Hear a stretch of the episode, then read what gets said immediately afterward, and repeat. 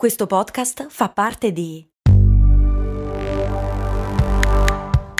Voice Podcast Creators Company. Another day is here and you're ready for it. What to wear? Check. Breakfast, lunch, and dinner? Check. Planning for what's next and how to save for it? That's where Bank of America can help. For your financial to-dos, Bank of America has experts ready to help get you closer to your goals.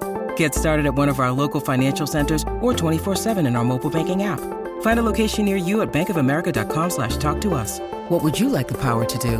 Mobile banking requires downloading the app and is only available for select devices. Message and data rates may apply. Bank of America and a member FDIC. Bentornati miei cari e miei cari, io sono Max Corona e vi do il benvenuto in questo episodio in cui andremo ad analizzare e a capire in generale un settore, quello delle proteine vegetali, in netta crescita. Per farlo ci verranno in aiuto i nostri amici dell'ambasciata del Canada in Italia, un organismo che ha potuto osservare da vicino l'evoluzione di questo settore nel Nord America, che è neanche il primo produttore mondiale. Prima di analizzare il caso specifico, però occorre allargare la lente della nostra analisi e descrivere il mercato nel suo insieme. Nell'ultimo decennio l'interesse per tutti quegli alimenti a base vegetale è letteralmente esploso, non solo in Italia, ma un po' in tutto il mondo occidentale. Il termine plant-based si riferisce a tutti quei prodotti alimentari realizzati a base esclusivamente vegetale, senza quindi l'utilizzo di proteine animali. Il termine viene coniato per la prima volta nel 1980, ma non è emerso seriamente sulla scena mondiale fino al 2015. I dati del Mintel Global New Product Database Database evidenziano l'entità di tale crescita. Tra il 2015 e il 2021 il numero di nuovi beni di consumo confezionati lanciati sul mercato con il claim a base vegetale è cresciuto di quasi il 700% e ha rappresentato il 12% di tutti i nuovi prodotti della grande distribuzione. La domanda sorge un po' spontanea, ma da cosa è dovuto questo incredibile interesse collettivo?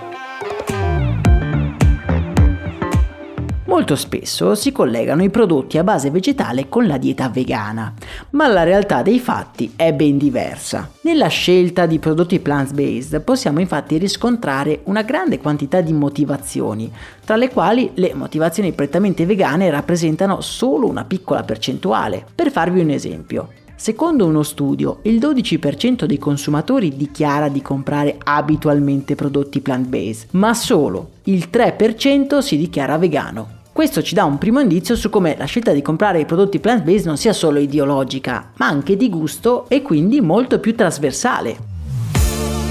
Generalmente le proteine vegetali sono più leggere e digeribili rispetto a quelle animali, senza contare una sempre maggiore consapevolezza sia del trattamento riservato agli animali, sia riguardo all'impatto ambientale degli allevamenti intensivi. Nell'immaginario comune, inoltre, un'alimentazione prettamente vegetale è associata molto spesso all'idea di benessere e di natura. L'Italia è uno degli stati in cui si consumano più proteine vegetali al mondo.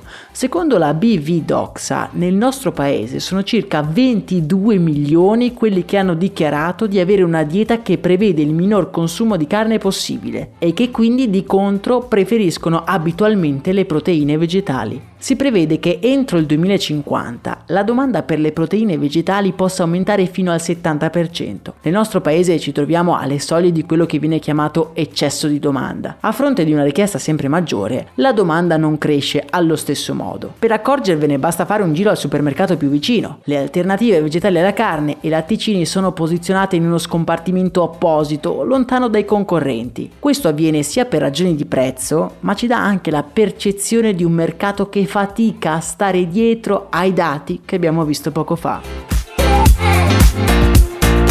Come dicevamo in apertura, lo Stato che più di tutti nella storia ha puntato su questo nuovo settore è indubbiamente il Canada, sempre lui. Vista la conformazione del territorio, il Canada storicamente è uno stato in cui si è investito molto nell'agricoltura. Le praterie canadesi si prestano non solo alla produzione agricola, ma in particolare a quella di proteine vegetali. Ma come mai questo? Le aree sconfinate adibite alla produzione di legumi e di vegetali rappresentano la perfetta materia prima per questi prodotti che si uniscono poi ad un livello tecnologico all'avanguardia. Le grandi grandi multinazionali sono attratte sia dalla grande specializzazione della manodopera sia dalla grande abbondanza di materia prima. Da non sottovalutare anche il forte utilizzo di energia pulita degli impianti di produzione, che li rende appetibili per tutti quei brand che fanno della salvaguardia ambientale uno dei propri cardini. Da non dimenticare poi anche la presenza del cosiddetto super cluster, se vi ricordate ne abbiamo già parlato, dedicato alle proteine vegetali, ovvero un'iniziativa dedicata alle collaborazioni sul tema tra università, governo e industrie, allo scopo di favorire l'innovazione.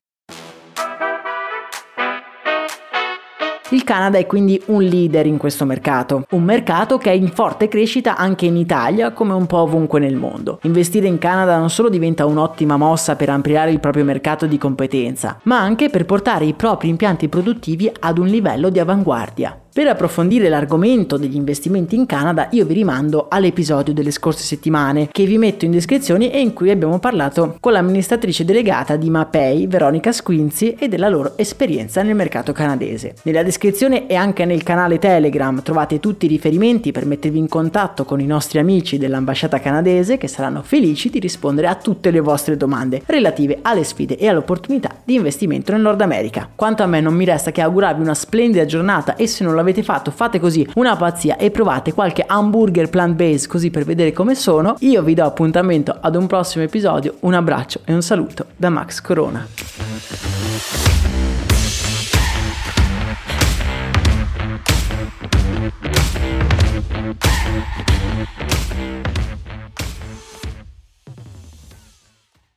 E adesso un bel caffè finito. Perché rischiare di rimanere senza caffè quando puoi abbonarti a Caffè Borbone? Prezzi vantaggiosi, costi di spedizione inclusi, tante possibilità di personalizzazione e l'abbonamento lo sospendi quando vuoi. Decidi tu la frequenza, la qualità, scegli tra le cialde e capsule compatibili e crea il tuo mix di gusti e miscele.